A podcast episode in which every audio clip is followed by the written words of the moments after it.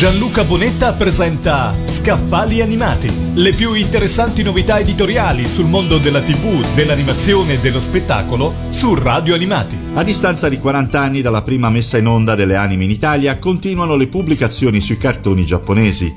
Pirati, robot e ragazzi androidi, l'animazione giapponese di fantascienza di Elena Romanello è uno di questi.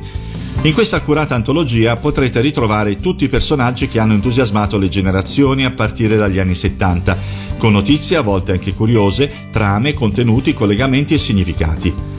L'autrice ha riunito in questo volume non solo i protagonisti noti e meno noti della fantascienza di animazione giapponese della vecchia guardia, ma anche i personaggi e le storie nati dopo, negli anni 90 e a seguire, fino alle soglie del nuovo millennio e oltre, dove anche le generazioni più giovani potranno riconoscersi ritrovando i loro beniamini.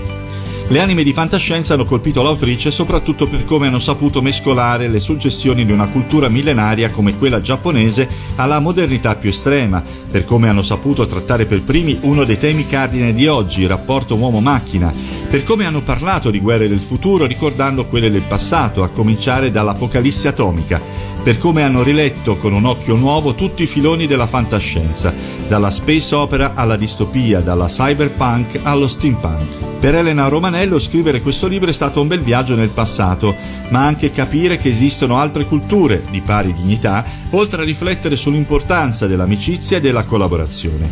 Pirati, robot e ragazze androidi, l'animazione giapponese di fantascienza di Elena Romanello, è in libreria da Anguana Edizioni. Gianluca Bonetta ha presentato Scaffali Animati, le più interessanti novità editoriali sul mondo della TV, dell'animazione e dello spettacolo su Radio Animati.